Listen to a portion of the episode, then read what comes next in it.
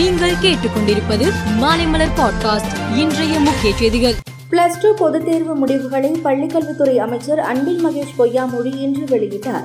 தமிழகத்தில் பனிரெண்டாம் வகுப்பு பொதுத் தேர்வில் தொன்னூற்று நான்கு புள்ளி பூஜ்ஜியம் மூன்று சதவீதம் பேர் தேர்ச்சி பெற்று உள்ளனர். அதிகளவில் தேர்ச்சி பெற்ற மாவட்டங்களில் விருதுநகர் முதலிடம் பெற்றுள்ளது.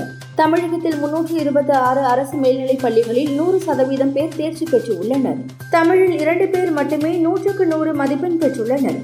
கணிதத்தில் அறுநூற்று தொண்ணூறு பேர் நூற்றுக்கு நூறு மதிப்பெண்களை பெற்று உள்ளனர் தமிழ்நாட்டில் கோடை மழை பெய்து வருகிறது. கன்னியாகுமரியை தவிர முப்பத்தி ஏழு மாவட்டங்களில் இயல்பை விட அதிகமாக மழை பெய்திருக்கிறது. அதிகபட்சமாக ராணிப்பேட்டையில் இயல்பை விட முன்னூற்று நாற்பத்தி ஏழு சதவீதம் அதிகம் பதிவாகியுள்ளது.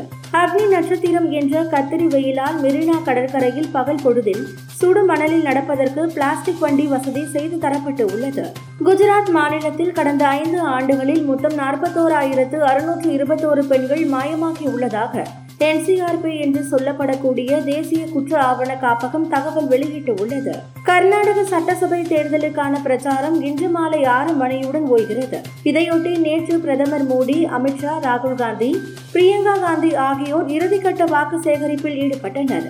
ஜப்பான் பிரதமர் புமியோ கிஷிடோ இரண்டு நாள் பயணமாக தென்கொரியா சென்றுள்ளார்.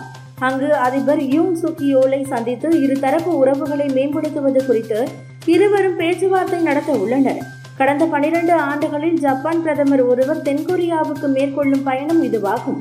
தென்கொரியா நாட்டில் நடைபெற்ற ஆசிய பளுதூக்குதல் சாம்பியன்ஷிப் தொடர் போட்டியில் இந்திய வீராங்கனை பிந்தியா ராணி தேவி வெள்ளிப் பதக்கம் வென்றார். இதில் ஸ்டார்ச் பிரிவில் எண்பத்து மூன்று கிலோ எடை கிளீன் அண்ட் ஜெர்க் பிரிவில் நூற்று பதினோரு கிலோ எடை என மொத்தமாக நூற்று தொன்னூற்று நான்கு கிலோ எடையை தூக்கி பிந்தியா ராணி தேவி அசத்தினார்.